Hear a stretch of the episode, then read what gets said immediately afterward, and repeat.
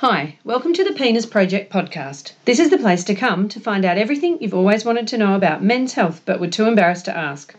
Join physiotherapist Dr. Joe Milios and sexologist nurse practitioner Melissa Hadley Barrett as they talk to real men and the experts about men's private parts.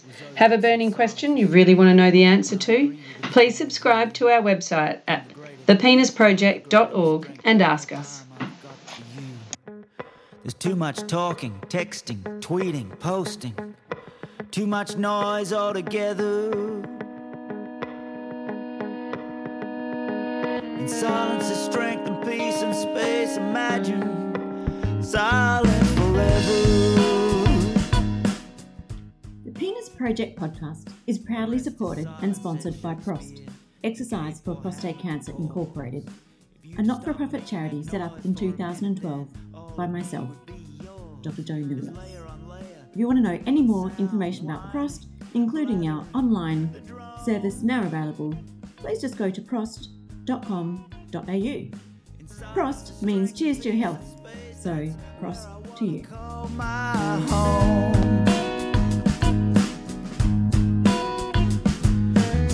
For a second and listen. Hello, Penis Project podcasters. Welcome to episode number. I have no idea what episode number it is today, mm-hmm. actually, so we'll have to add that little bit in later. So, today we are going to speak to Ron. Ron had prostate surgery way back in 2018, and he has an interesting story and a very different approach to lots of the other people we've already interviewed. So, it'll be great to chat to him today. Welcome, Ron. Thank you. And hello, Jojo. You're here. Good morning, and um, really lovely to have Ron with us today, who's going to offer a different perspective to um, some other men we've had. So, Joe, you can start. Okay, so um, Ron, you gave us a really nice overview of your whole experience with prostate cancer, and um, one of the things that you mentioned right at the beginning about your early concerns was that you were very concerned about how your continence control would be. You and your wife were prioritising um, how you're going to get through it, and, and you thought that um, in order it would be getting rid of the prostate cancer and then having the continence control, and then the sexual function was more like a, a third thing. So, how did all the continence aspect of things go for you? Really, it just came down to a, an order of priority. You come from an engineering environment, so you're quite pragmatic in what you do. So the first order of business was to deal with the cancer. And with it gone, what comes next? Well, you're going to leak, and um, it's one of those things that if you didn't get control of, it's with you all day, every day. So fix that, and then for the you know the joys in your life, chase that if it comes. And but at that time, I suppose I really didn't understand that uh, you know the sex life would be so hard to reattain. But notwithstanding that, before I'd even met Melissa, the conversation with um, the urologist was along the lines of two out of three, and that was um, the cancer, the leakage, and then we see where the rest of life goes. Number three, the sexual function. Yeah. Yeah. And did I didn't actually look after you um, at all, Ron. So, um, did you have the opportunity to have any preparation time before your operation with, you know, the pelvic floor training or with a continence nurse or physiotherapist? Very um, briefly, and only in the context of Hollywood Hospital. Yeah. So the three girls there was um, Ron. Do you know what this is about? I think so. So I went through it again. The was it Lisa, the one that deals with the fitness. Yep. Um, and uh, it wasn't until after the um, the catheter came out, Le- Leslie. Leslie. Leslie, the um, Continence nurse. continence nurse, yeah, when she came out, she said, "Let me see your pelvic floor exercises." But really, that was the first test of them, and given my movements, she's saying, "No, you haven't got it." Yeah. Um, so from that, it was go away and uh, and do some work. But even then, it was well, okay, something I need to get on top of. But it wasn't. I didn't understand how important the pelvic floor exercises were. and so, did you did you end up um, having a physiotherapy assist you? No, No. No, so it was one of those where I got told off in the Yep. uh, the first four weeks after the surgery because I was um, I practiced hard at the the pelvic floor exercises. Sure. Yep. and they said you know three times a day, five or ten, and and this is what you do. Well, I was doing up to sixty odd, and on the basis that more's better than less. And uh, and it still wasn't working, so I got told off because well, you're making it tired, and that just didn't making the muscles tired. That didn't make sense to me. Okay. Who told you off? Um, one of who's the uh, the nurse that you sort of go to the administration side. The prostate cancer nurse? Yeah. Yeah. Yeah, so um, you know, and it was in speaking with her. Look, I'm not seeing any progress here. I'm still leaking. Um, I'm not seeing it diminish. Well, what are you doing? Oh, you fool! You know, you've um, you're doing too much. So that that I, and I didn't slow down a lot. I heard what she said, but maybe I knocked it back to 45. That's unlike you to not do as you're told. Of course, Yeah. yes. And so, have has your continence resolved now? We're like almost two years down the track. Do you still need to wear pads at all, No. or no? No, so um, three months, around about three months after the surgery, was uh, um, go back and see the urologist. Yeah. And um, at that time, almost within a day or two before that, it was like a snap that I had some control. You know, that the, the leakage had dropped right off. And within a week of that, it had pretty much um, come under control so that I was much more comfortable and uh, started letting the pads go. Just wore them for night time, uh, not of a daytime. And it's been like that ever since. Pretty shortly after that, I met up with Melissa. Okay, so that's really good. Do you still happen to do pelvic floor exercises? Absolutely. I got a, a reminder on my phone three times a day. And after listening to your earlier podcasts, the um, the pattern of the uh, exercises would be maybe in the morning I'll do the quick ones, um, and I'll try and do longer ones at lunchtime. I don't last a minute. And, uh, you know, whatever, a mix of a night time. But, you know, it doesn't matter whether I'm driving, standing, whatever. The one thing that I found that helped with continence earlier on is that standing is a problem. So I, I started to stand on one leg and it was a lot easier. Ah, yeah. Is there a reason why that would work, Joe, or is that just that? It's only um, on one leg. Oh no, that that's you know very personal. does that um, just mean Ron was a flamingo in a past life or something? Most likely. Um, but, you know, all of my findings pretty much relate to that as well, that it is difficult, harder to do the exercises in standing. Men will leak in standing more likely. So, uh, yeah, I, I actually fully support that that's the right, right way to go with the pelvic floor exercise training. And I'm delighted that you're still doing them because it is really worthwhile as an ongoing thing. And I have a friend who I've been trying to talk into coming to see you. That uh, he's uh, and we had the surgery. He had different. He had the radiation treatment, Oh, yeah. not the radiation, the laser. And um, he's leaking badly at the moment. He's been in for several checks to say, no, there's nothing wrong down there. Are you doing your exercises? No. And his face drops that he hasn't done those exercises. Um, and he knows that he should, but uh, you just be able to compare with somebody like that that he hasn't Yeah, done them. He's uh, he doesn't like dogs walking up to him because of odour and things like that. So, mm. Oh well, hopefully he listens and he'll come and see Joe after Yeah. this. and now the only only times I have um, pressure points are you uh, might be filling up the car at the servo and you hear the petrol going into the tank and the proverbial I hear something water running, it's petrol is running. yeah, yeah, yeah, Yeah. So you can always pull up your pelvic floor a little bit there. yeah, yeah. So, did you know, um, Ron, that the pelvic floor exercises can help with the sexual function as well? Only from your podcast, and you know that's something that he has pricked up to. Um, well, it was last week with Pike. Mm-hmm. Yeah. Maybe. Yep. Yeah, I so. Absolutely, yep. Yeah. So, um, we would you like to now move on to how you travelled through this journey from an emotional point of view, or would you like to talk about the sexual function first? How do you feel like that would f- would flow Uh, better for you to talk about? I see that they sort of come together, um, and if you you combine it with, in the early days, it was the priority of uh, deal with the cancer. Well, tick the box. Deal with the leakage. Tick the box. And the first time, well, I, I suppose after the urologist steering me in your direction, it was one of, well, I'll do this because it's. He's, he said good nerve sparing, and I suppose that's the thing that got me to come in into your door and uh, in your door the uh, the first time there was really denial. I heard everything that you said, but I was going, no, no, no, that's not me. That's not me. It's just something that's not right about this. And um, but it uh, it rang a bell, and uh, as I said in my notes, you know, for the the week after that it was more about well, good nerve sparing, use it or lose it. Um, and I suppose that thought of it's not all about me, and uh, that is my wife has a um, a part in this as well, of course. And it, uh, yeah, it's one thing to lose a leg and adjust to that. where you can go and get a um, prosthetic leg. prosthetic leg, yeah, yeah, and those sorts of things, and um, you get it treated. Well, this one is either going to be a one-way street or it's not. Well, you The- can get a prosthetic penis Yeah, as I well. No, the penile implant. that's not for me. That's Um, another podcast. yeah, it is. Yeah. Um, so that that week, it really got down to me setting aside my discomfort, um, my uneasiness with the whole process of uh, penile rehabilitation, and talking to to my wife, and uh, then saying, "Well, okay, let's do it again." Coming and seeing you, and say, "Rightio, um, let's give it a shot and see where it goes." And I suppose then it was. Uh, give it your best shot. Two years was the nominal time frame for nerves to recover. Um, and the good nerve sparing, use it or lose it, with a constant ringing in my ears, if you like, in that sense. So that carried me through. Uh, you know, the next two years, and I'd say, you know, as as I recall going through the, the injection compounds, um, we used the one that we used as a, a tester in your um, Yes.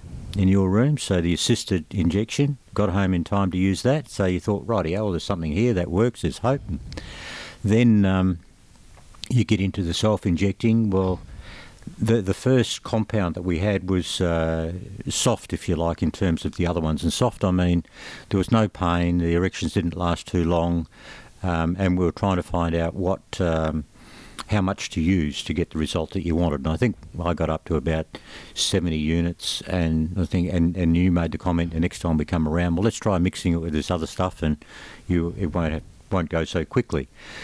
And then the um, the erections with the pain came, and, and I mean they hurt, they did. It, That's right. So about one in twenty men have pain with that particular Mm. mix, and so we we stu- steered clear of that after that, didn't we? No, we had a couple What of goes at it because I found some. I don't know whether it was what I was eating, what I was doing, um, the dose that I'd used, whether it was just the emotional state, but a few injections that didn't bring the pain with it. Okay. And the other side of it is, you know, is when you rock up to the uh, the chemist for your dose of Sudafed, is rocking out your license so that they're making sure you're not a drug cook. Yeah, And you go, well, okay. Anyway, you go through all of that, and at the end, I know, and coming back to you saying, no, look, that's enough of the hard stuff in comparison, so hard and soft. And we've gone back to the soft stuff. 30, 35 units was getting a result, but it then, as you get longer through the process, uh, you're looking for some natural sort of recovery. That's not happening, and you're going, well, you know, I'm, I'm beating myself up against the wall here. The only thing I didn't like about the advice that you gave was the uh, the vacuum pump. I just couldn't get comfortable with it. I felt like a deviant, and and then you get to a stage where your life sort of revolves around your dick. Yeah, I remember term- you saying that, and Yeah. it's actually quite a common thing that I hear is that you know when it goes on for too long, people feel like everything is about their penis. Yeah. and yeah.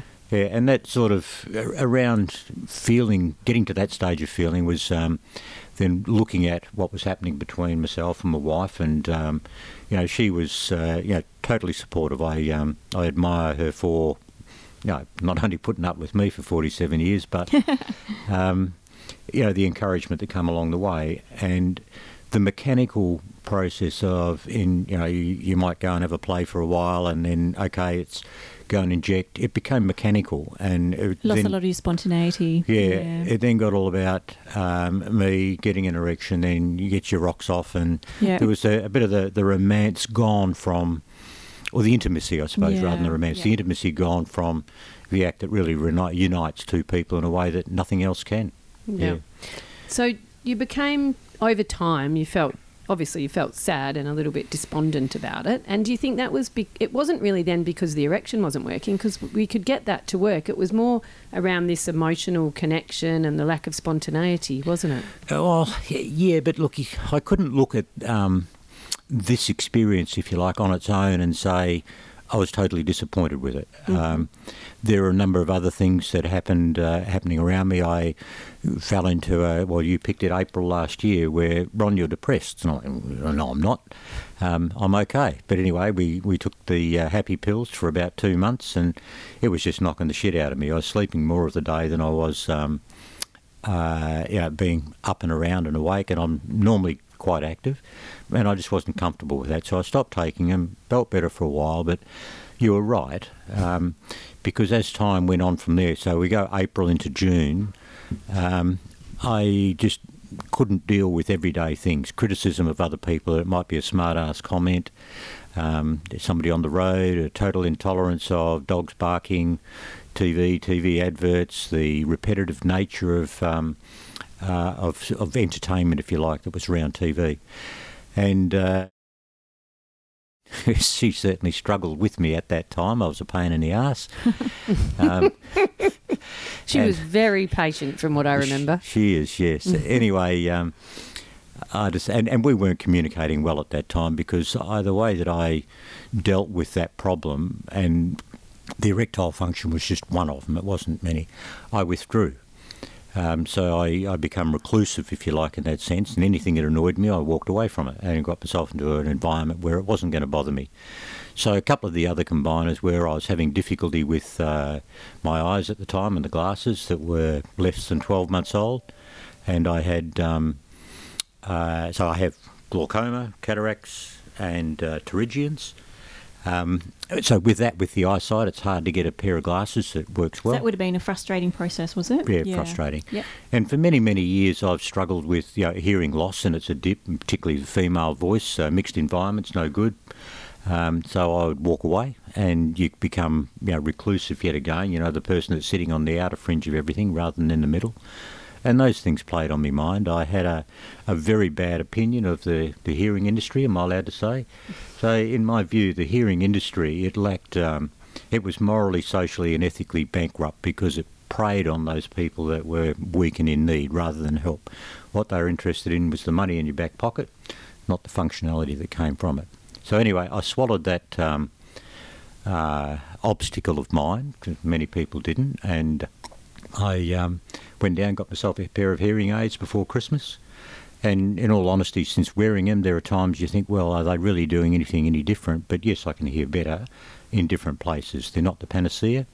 You know, some of the fruit that they um, they sell you on are things like Bluetooth connectivity and the like. Well, yes, you can hear very well, but anybody that's listening to you, you might have noticed on the phone this morning, as you're speaking through the microphones in the hearing aids, it gets rattly um, and like they're overdriven. Uh, you'd understand mm. that. So you know, for me they work okay, but for the hearer on a phone, no, it doesn't work. Listening to music, great. So anyway, coming towards November last year, I um, I wrote that that note that I gave you when I come to see you. So it's uh, this is where I'm at today, and this is the yep. one about. Um, yeah, I'd been going on for, for two months, just feeling like a bag of shit that nothing I could do would turn that around and uh, a lot of things that you know how I felt basically something that you don't do very often in your life, mm. but it put a peg in the ground, and even doing that helped because you could look back on it and say, well. Yeah, okay, I can see what's going on, but what do I do to fix it? It's an interesting point that because there's a lot of evidence that shows that um, journaling, which is in effect what you mm. really did, is really good for your mental health, and yeah. that really made you helped you, wasn't it? Like kind of get it all in your head about what was going on for you. Yeah, and what I what I felt at the time was um, I needed to write it down because there's no way that I could articulate all of that across a 15 minute appointment with my GP. Mm. So I just laid it down and said, This is my problem. Yeah. Can you help? And uh, and she agreed. Yeah, I got a problem, and we started some more happy pills, mm-hmm. and I'm still on them now. And um, you know, I'll stay on them for a good lump of the future that I can see. I met with her this morning to review the last three months, and uh, it'll stay there. So. Did you try a different one this time? Because the first one bothered you, made you a bit sleepy. You, you said, and it didn't didn't really connect so well with you, or what what happened there? Different mind approach, I think, Joe. Mm. Um, first time through, look, they did make me sleepy, and these ones made me sleepy as well. But yep. this time, I could feel myself go through stages of the the drug taking effect. So I knew that the black dog had a hold of hold of me, and it was more a matter of I went to sleep. That's okay. Mm. Um, and I might Accepting have woken that up. might be, yeah. yeah. I wasn't sleeping well of a night time. Uh, I'm now sleeping well of a night time. Um, those fleeting thoughts that you know keep you awake of a night time, the, the stupid stuff, they're not there. Great. Um, yeah. And the stuff that happens during the day that, uh, you know, if anybody wants to take an unfair slice at you for whatever reason, well, um, it just goes through to the keeper, as I call it now, goes straight through. But I'd suggest a, a different mindset. At um, when when Melissa first said you need some help, I went, no, I'm okay.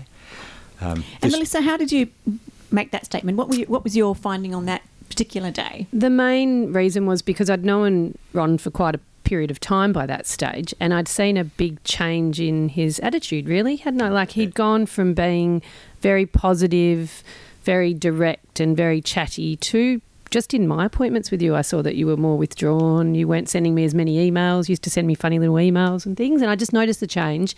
And I also saw you with your wife one day, and I felt this feeling that she was walking on eggshells. Is that fair? Yes, it was fair, and um, and that's one of the difficult things to, uh, I suppose, for for my wife to deal with, um, and that is there are things that I can say to you and say to my GP in um, in privacy that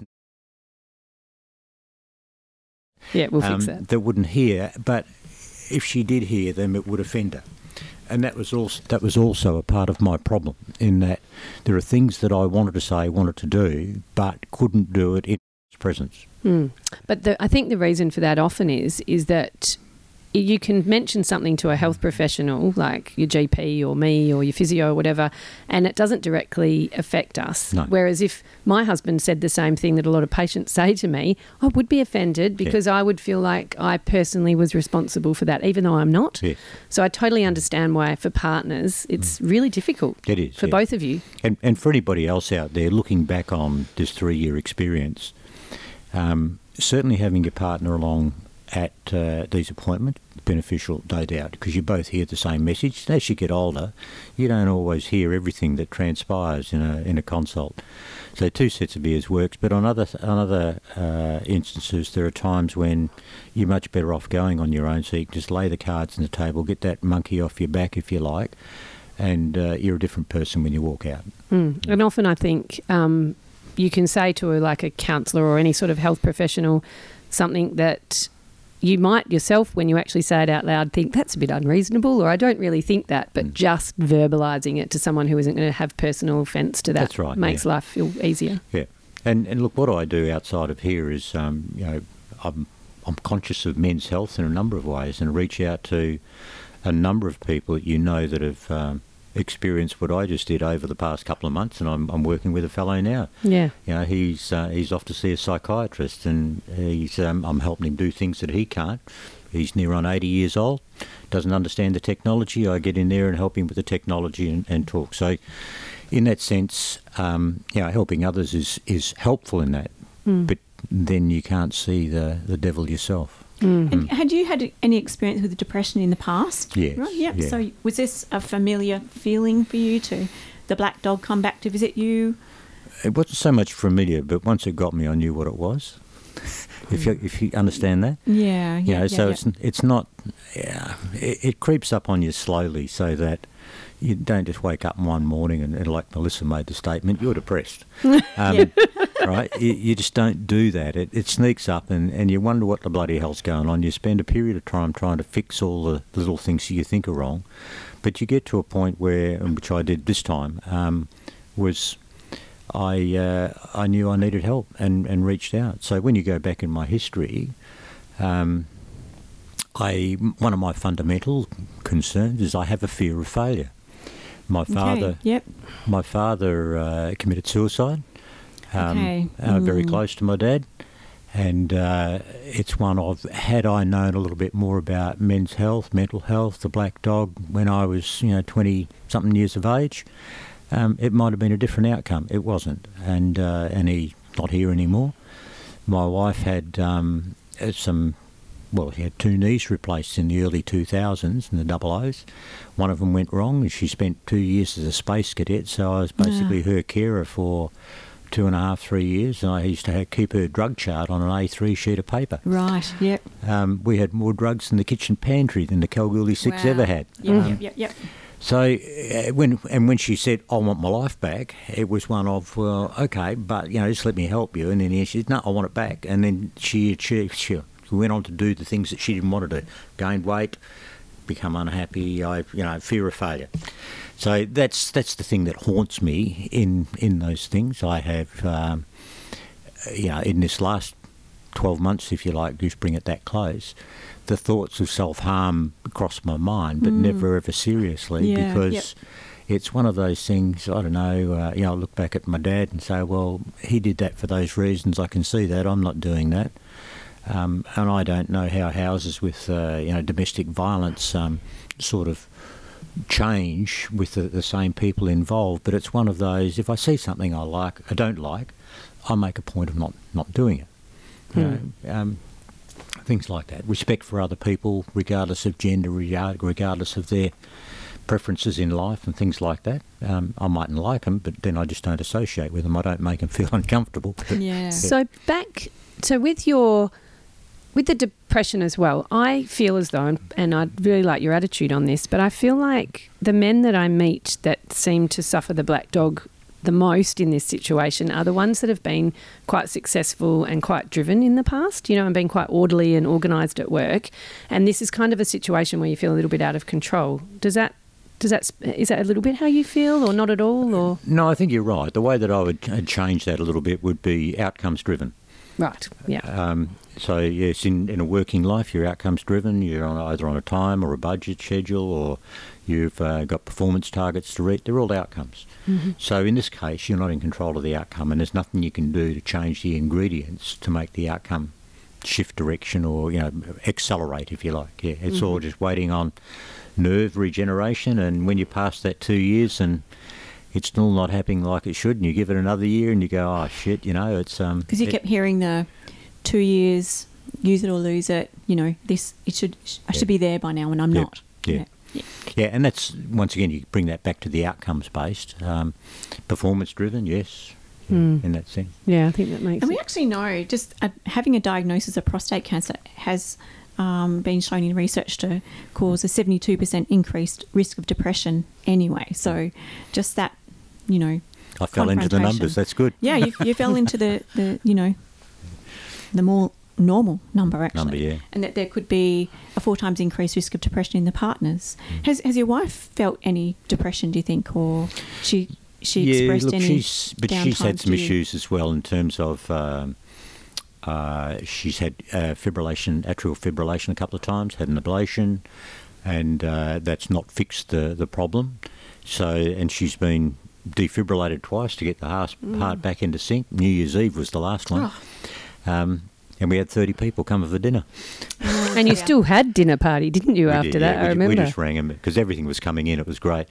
Um, everything just came in. We just rocked up and you sat on the floor. Mm-hmm. My wife's got to say yes, we'll correct that. And um, on the on the lounge, and pretty much everybody made sure she did, which was good. It really is that, bringing in the new year with a bang, isn't it? When yeah. you get your heart restarted. Yeah. and um, and the other one that happened, we had an accident in our, our car August last year. Went off the freeway because of some dill in front of us at 100 backwards at 100 k's. and uh, in following up, um, with the uh, emergency hospital after that, she had a CT scan to make sure nothing had been dislodged in the head, if you like. And they found this shadow, and further following up, um, found that she had this uh, meningioma. Mm, that's right, right. Right in the middle of her head. Mm. So that's been of concern to her. Grow one more millimetre and we'll take it out. So, you know, she's had her own issues to deal with in that sense. And um, it's, uh, it's not been easy for her this last six months. From I, her own aspect. But what about dealing with you and your emotions? Like that must have had an effect on her when you were feeling particularly easily offended, maybe? Well, I, yeah, because yeah, she, she may say things without meaning them, or you know, without the cutting cutting uh, part of it. Um, but that's the way that I took it, and I just used to suck it up and walk away. Um, so I never confronted her at the time, which maybe in hindsight I should have. I, mm. I just didn't. Mm. Yeah. In, in, if I can, just what I suppose led me around the curve to reach out for some help was um, one of your podcasts where you had Declan Murphy yes. on. And uh, Professor know, Declan Murphy is the urologist from the Peter Mac in Melbourne. Hmm. Yeah. So I, I went looking for more info for him on the web, and one of the things that he uh, he said was, you know, two out of three ain't bad. Mm. So you go to that old Meatloaf song. Um, not bad at all, is it? And and that sort of got me thinking. Well, okay, am I really chasing the holy grail here? And uh, what's the practical? What's the realistic outcome? So adjust those the outcome expectation, and that's what started to steer me with. I need some help here. Um, that uh, Victoria Cullen, I went and looked at her website and through a bit A of touchy material. subject, yeah. Yep. Yeah, Yep. she's got great info on her Yeah, website. And I thought that was good. And that sort of reinforced as well, just, I suppose, where I was at, where I was going. Lots of people that want to help, but you get to a point, I think, um, mentally and physically, where possibly you're beyond help and you need to recognise that yourself. And so now, moving forward, like where are you at? Have, have we decided two out of three ain't bad, or are we moving forward still trying to find the third, or where are we at? Look, I've got an attitude of never give up. Um, so, with the, the current flavour of the, the happy pills, if you like, and the effect that they've had on my mind and, and body, um, I've I've opened my mind again to the injections. Mhm. Um, I'm pretty certain that there'll be no natural recovery of uh, of erectile function. Um, so previously, I had closed my mind when I made the decision. Sorry, when I made the decision in um, uh, November, December last year that all bets are off. Uh, I'm going on the happy pills. I don't care about the uh, erectile recovery. Um, I just needed to uncomplicate parts of my life. Uh, hence the uh, the happy pills that I'm on. They do have a detrimental effect on um, uh, what is it? The, the word that Orgasm? Libido? No, lib- libido. Yeah. Yeah. So it does have a, a negative impact on that. I mean, don't care. Even talking with my GP this morning, don't care. That's fine. That's just Yep. one more monkey off my back. Mm-hmm. Um, but in being able to clear the mind, and one of the things that I wrote in the note to you was coming to see you was about just after I'd started the happy pills again, and um, uh, you know, am I being too rash in the decision that I make and making a, a lifetime decision in, in a poor mental state? So come back to the focus, get the head right, and uh, um, I've got an open mind again now. It's just a matter of when, I think. Great. Hmm. That's good. And is there anything else that you, what advice do you have for other men who might be feeling the black dog?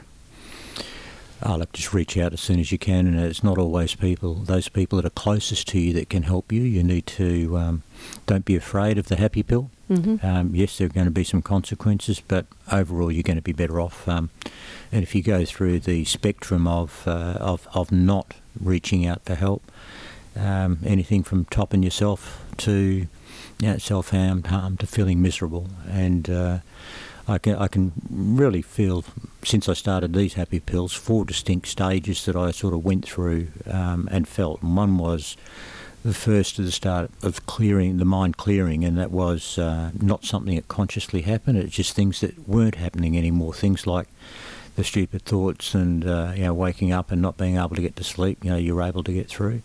The next part was the the physical, um, well, the sleeping that continued through it. Um, the uh, uh, the physical part, you felt like you were carrying around an extra body that was all dead weight. That sort of lifted. Um, the sleeping continued, uh, and then you sort of said, "Well, that's I'm aware of that." And then I became more conscious of if I kept myself active, I didn't go to sleep. So I would keep myself moving. It didn't matter what I was doing, but You mean during the day? yeah, Yeah, yeah, yeah. just not sitting down in the lounge. And it Mm. wasn't sitting down in the lounge watching TV or anything. You might read a book and nod off. Yeah. So just not doing that, changing your lifestyle patterns. And then I suppose to where I'm at now, um, it's floating on a cloud is not the right expression, but you sort of cruise through things. Not a lot of things bother you. Um, and I'm on a very light dose, as you know. Mm. Um, but it certainly feels a lot better than November, December last year, and certainly the months leading up to that. And do you feel okay that perhaps you'll have to stay on these medication to feel this way or forever? Or do you feel like you want to eventually wean off the medication?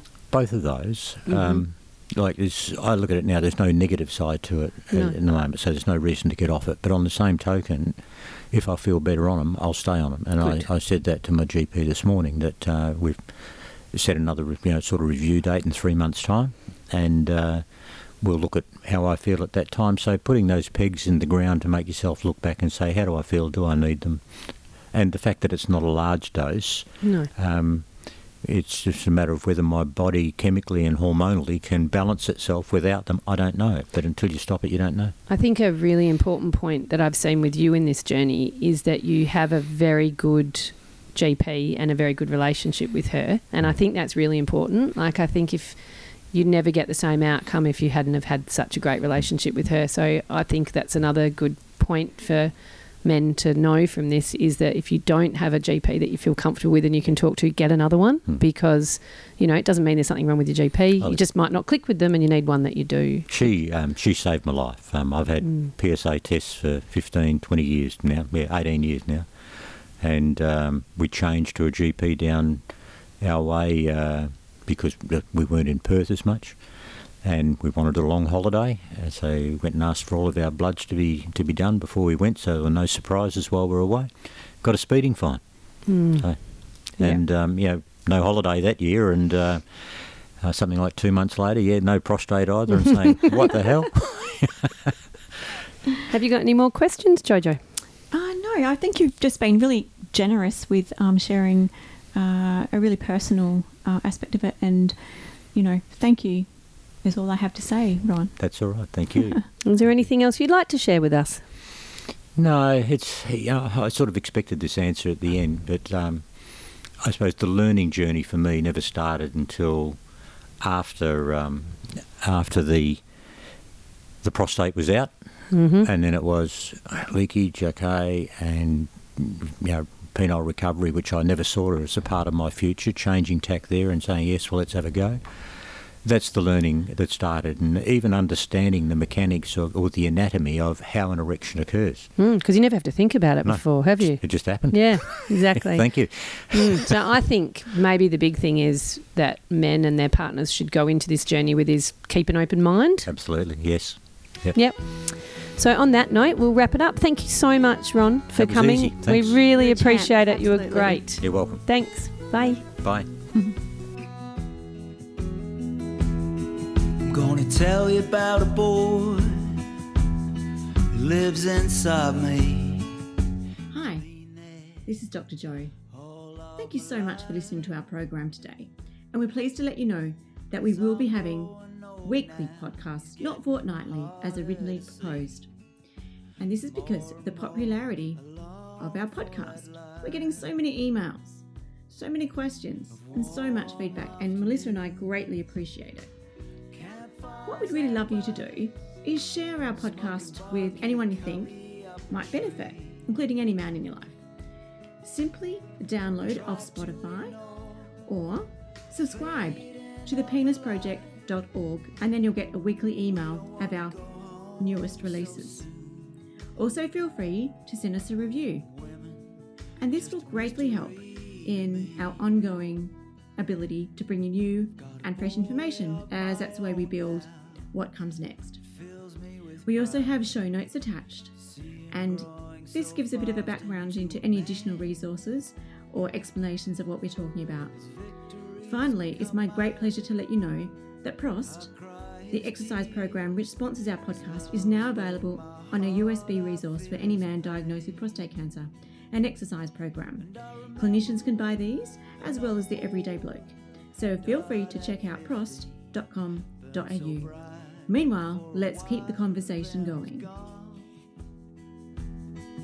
Through the sadness and the sorrow of those dread dark days, I learned to value each and every one of those warm afternoons. Boys on their